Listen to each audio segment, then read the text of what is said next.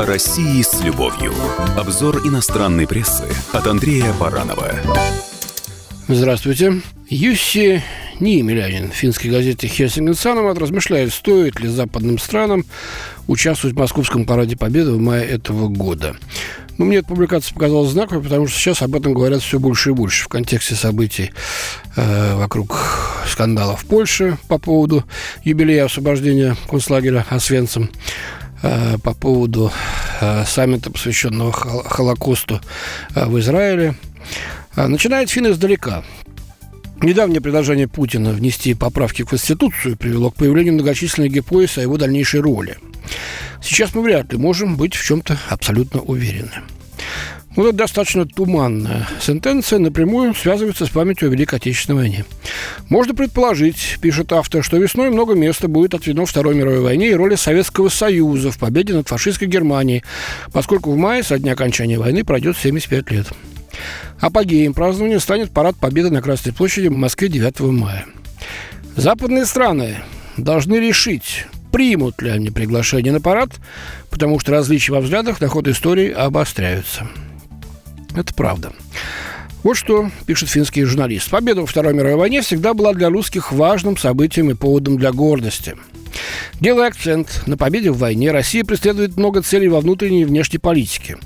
Руководство России продвигает свою точку зрения на войну и подчеркивает непогрешимость Советского Союза сильнее, чем раньше. Дело не в погрешимости. Было допущено много ошибок, их никто не скрывает. Были и преступления, за которые конкретные виновники понесли наказание. Это я от себя уже говорю. Мы просто просим не искажать правду о войне и не забывать о том, кто сломал хребет-то немцам, кто вообще освободил Европу от фашизма. Иначе, может быть, и не было сейчас э, никаких, то есть точно бы не было никаких саммитов, посвященных юбилею Холокоста.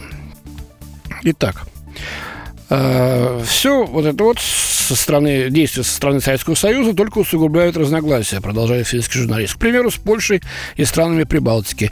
Ведь для них свержение нацистской власти не означало свободы. Ну, господин, тогда перечислил бы все бывшие страны для пущих обвинений. Ну, вот Запад сейчас поддерживает Польшу, значит, помянем именно ее. А Прибалтов до кучи, они от Финляндии недалеко, видимо, по этому признаку. Дальше читаем. Западные страны говорят о пакте Молотова-Риббентропа все чаще, а в России о нем нередко умалчивают. Но это глупость несусветная. Хотя бы комсомолку открою что-либо. Уйма публикаций всяких разных. Ну, ладно, читаем дальше.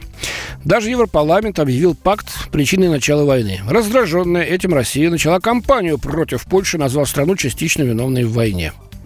Сейчас в западных странах раздумывают, как отвечать на приглашение на московский парад.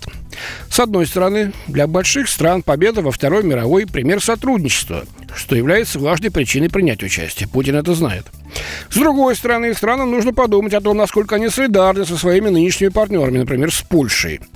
Правда, пока еще неизвестно, кого Россия собирается пригласить. Например, пока не сообщается, получила ли Финляндия официальное приглашение. Ну, а вот такая, значит, публикация. Я думаю, что из европейцев пригласят всех. Каков будет уровень делегации, решать им самим. А уж мы тогда посмотрим, кто именно приедет, что заявит. И на основании этого сделаем вывод о том, на чью сторону победители нацизма или тех, кто воевал против Советского Союза, стали современные политики, лидеры государств. Спасибо, с вами был Андрей Баранов. России с любовью. Обзор иностранной прессы от Андрея Баранова.